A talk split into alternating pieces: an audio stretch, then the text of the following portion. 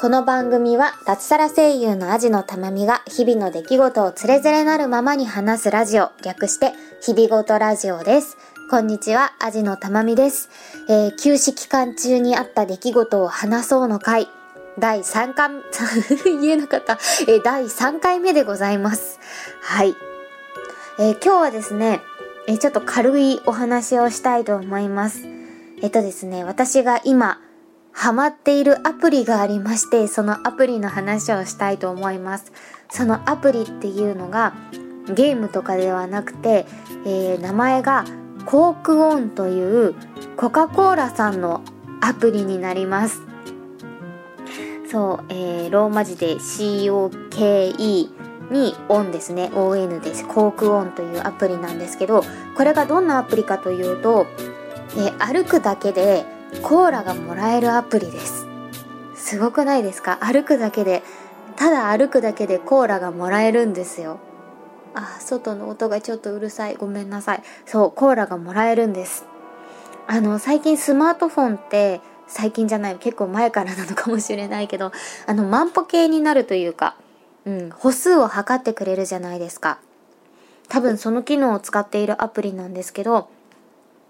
えー、自分で目標値を設定します。うん。えー、何歩以上、週に何歩以上歩くっていう、えー、その、目標値を設定するんですけど、それを超えると、その目標を達成すると、一つスタンプがもらえるんですね。で、それ以外にも全体で累計で何歩以上歩くとなんあの、1個スタンプとかが決まってるんですけど、そんな感じでどんどんどんどんスタンプを貯めていくんですね。で、そのスタンプが15個貯まると、えー、コカ・コーラの自動販売機にがあるんですけど、それとスマートフォンをつなぐことによって、お金を払わずに、その自動販売機にあるジュースだったらどれでも1本もらえるっていうね、かなりちょっとお得な、そして面白いアプリだなと思って、えー、これをですね、11月の初めぐらいから、えー、インストールして始めまして、つい最近ね、ついに15個スタンプが溜まりまして、ね、え、11月の初めは嘘かな ?10 月の初めぐらいかなちょっと忘れちゃったんですけど、えー、つい最近ね、スタンプが全部溜まりまして、初めて自動販売機につないで、コカ・コーラを、最初なんでせっかくなんでコカ・コーラにしたんですけど、コーラを飲むっていうのがありました。私結構多分人より日々歩いてる方なんじゃないかなと思ってあの犬を飼ってるので犬の散歩で毎日30分以上は歩いているのとあと家と駅は近いんですけどそのどこか行った先から割と一駅二駅歩くっていうのを日常的にしていて東京って特に都心の方だと一駅二駅ぐらいだと全然歩けちゃう距離だったりしてあとは、その今いる場所から10分15分ぐらい歩くと、もう全然違う線の違った駅に行けたりっていうのが割とあるので、割と日常的に30分以内ぐらいだったら、テクテクテクテク歩くっていうのをやっているので、うん、スタンプが割とサクサク溜まったっていうのもあって、えー、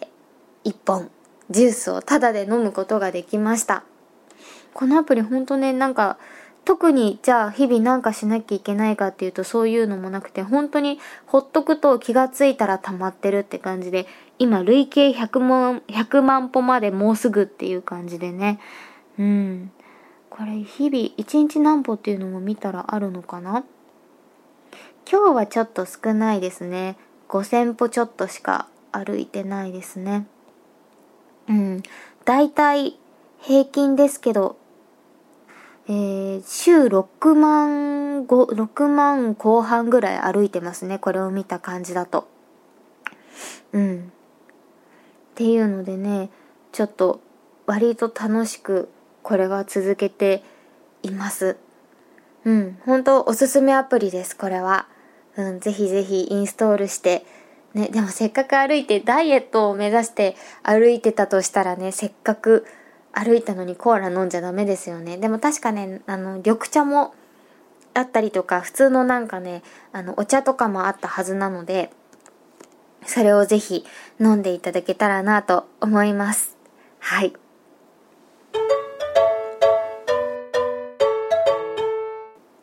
えー、ちょっとね、びっくりする出来事があったので、その話もしたいなと思ってます。散々騒いでおりました十二国旗新刊が、ね、11月中に発売されまして、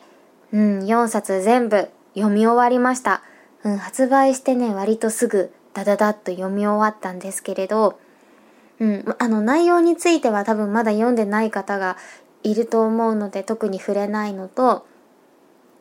あと、ね、あの、タイミングをなんとか合わせて、惰性クロニクルの香織さんと話がしたいというのがあるので、内容については、えー、触れないんですけど、12個期関連でちょっとびっくりすることが起こったので、その話をしたいなと思います。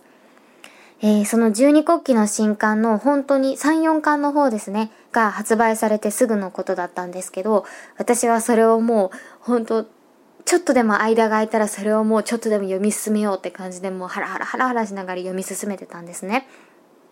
で、私の旦那さんは、えー、飲食店をやってるんですけど、そこのお店のお手伝いをして、いつも一緒に帰ってくるんですね。だいたい終電のことが多いんですけど、終電で一緒に帰ってきてっていうのが多いんですけど、その日も一緒に帰ってきていて、で、あんまりこう、二人で一緒にいるときは、こう携帯をいじってゲームやったりとか、本を読んだりとかっていうのはあんましなくて、話をしてることが多いんですけど、その時はもう1ページでも読みたいという気持ちだったわけなんですね。私はその十二国旗の新刊を。だから、その、最寄り駅の、お店の最寄り駅のホームで、私はこれを20年間これの最新刊のこのラストが知りたくて待ったんだと。だから今これを読ませてくれっていう話を旦那さんにしてたんですね。そしたら、駅のホームって、あのー、て言うんですか、ガードマンじゃなくてなんて言うんですか？警備員さんみたいな方いるじゃないですか。えー、黄色い線の内側入ってくださいって言ったりとか、あのー、混雑時だとね、ドアの中に乗客を押し込んだりとかする役割の方ですけど、その方がスーって近づいてきて、もしかして十二国旗ですか？って声かけられて、あ、きっとこの人も十二国旗が好きな人なんだと思って、あ、はい、そうですって言って新刊今読んでてって言ったら、その人がなんと、え、僕実は、あの、アニメーターをやってたことがあって、十二国旗のアニメも関わってたんですって言われて、マジで？ってなって、もう今はそんなにやってないらしいんですけど、あの当時はいろいろやってらっしゃったらしくて、十二国旗のアニメにも関わってたんですよって声をかけてくださって、え、本当ですか？私十二国旗大好きだし、アニメも全部見てましたって言って、あ、そうなんですね、とか言って。うん。あの、惰性クロニクルさんとのね、コラボの回の3回目、4回目のどっちだったかな ?3 回目かな？あの、惰性クロニクルさんで配信している方ですけど、そこで十二国旗のアニメについて語るっていうのもコーナーでありまして、そこで私はね、うん、大好きだけど作画崩壊がひどかったっていう話をしてたことがちょっとちらっと思いましたけど、大好きでした、アニメとか 言いながら きっとこの人は修羅場をくぐり抜けたんだ、その時。だからきっとあんな作画が崩壊してたんだと思いながら、そんな話をしていてね、いや、こんなことあるんだなと思って。いや、本当にその場で、えー、十二国旗のアニメが大好きだった話と、うん、あの感謝を述べてね電車が来ちゃったのでさよならしたんですけれどもいやねびっくりしましたね。そんな出会いあるんだと思って。うん。その方とはねその後もこうチラチラと顔を合わせるタイミングがね、あの、同じ駅を同じぐらいの時間に使ってるんであるんですけど、なんかまた話しかけたいなと思いながら、うん、なんかちょっとお仕事中なのでね、あの、見守るっていうね、日々を過ごしてますが、なんかすごい声かけてもらって私はすごい嬉しかったですね。うん、なんか多分チラッと聞こえただけで、なんか十二国旗っていうね、多分単語も出してなかった覚えがあるんですけど、チラッと聞こえて多分声をかけてくださってね、なんかそれがすごい嬉しかったなと思うし、なんか東京ってやっぱりすごいところだなって思いました。いやなんか別に私地方出身とかではないんですけどなんかきっとねあのその人は声かけてくれたけどそれ以外の作品とかでもきっとねあの私がなんかあの作品について話してた時にその作品に関わってた人が周りにいるっていう可能性って全然めっちゃあるんだろうなって思いました。うん。だからあんまりきっとねマイナスのこととかはこう公の場では言わない方がいいんだろうなとは思いましたね。はい。そんなねちょっと美中二国旗関連のびっくりした話でした。あまりに小話すぎてね、ちょっと短いんですけど、あの、これぐらいの感じの話をね、あの、がポコポコポコポコ溜まってるんで、あの、こんな感じで連続配信続いていきます。なんでね、あの、気軽に聞いていただければと思います。はい。今日もお付き合いありがとうございました。アジのたまみでした。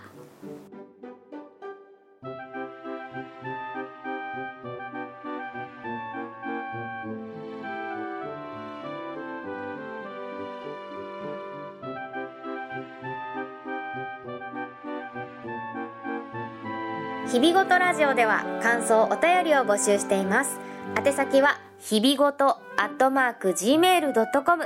hibigoto アットマーク gmail.com またはブログのメールフォームからもどうぞ。ツイッターハッシュタグひらがな4文字で日々ごとでもお待ちしております。最後までお聞きいただきありがとうございました。